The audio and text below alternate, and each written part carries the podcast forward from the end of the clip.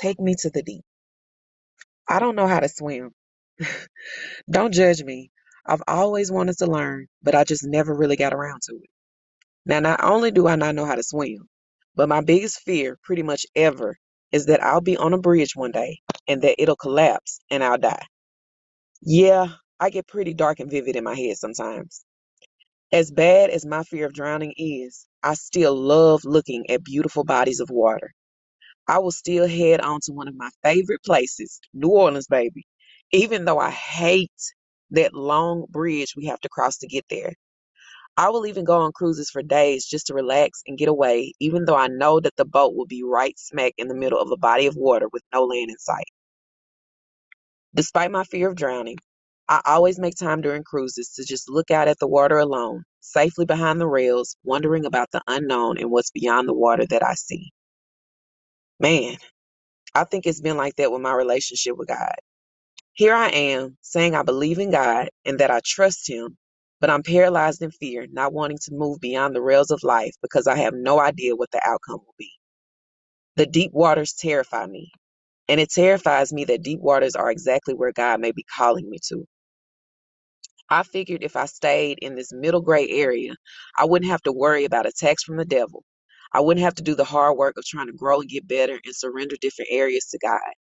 I could just chill in this middle place and I'll be okay. I mean, I accepted Jesus in my heart, so I'm saved, and that's all that matters, right?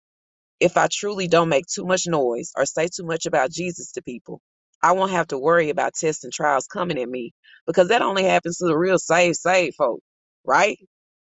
What the heck is wrong with my way of thinking? I have realized when I take inventory of my life, everyone, whether a believer of Jesus or not, will go through tests and trials. It's a given. If you haven't yet, just keep living. It'll happen one way or another. In addition to that truth I just dropped on you, no person, believer of Christ or not, knows the outcome of their lives.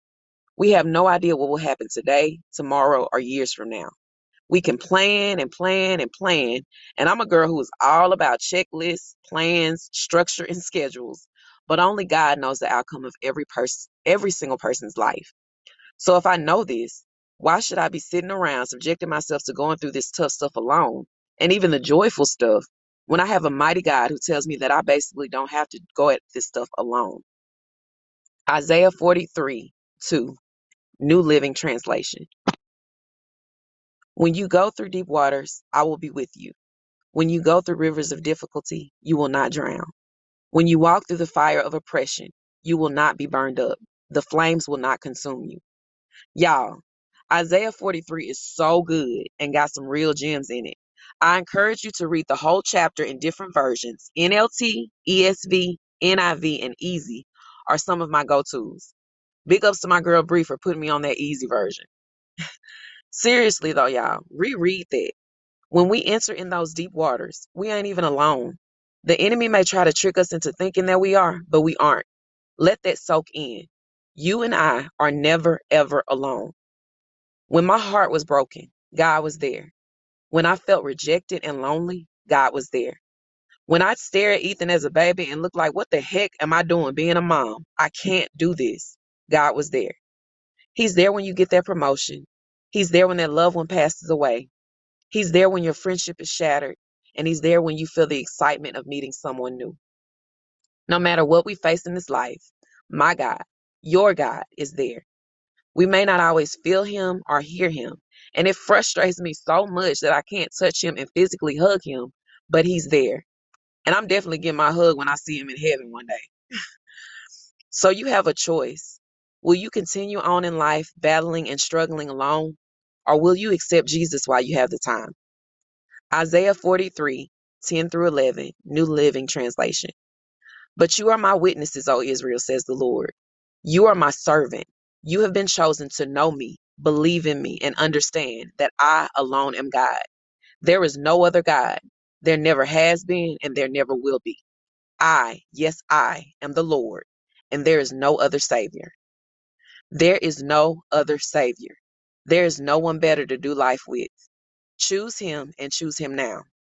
I myself am tired of the shallow end of the water. I am so sick of this on the surface faith. Father God, I'm ready to get beyond these rails. Father God, I am ready for deeper.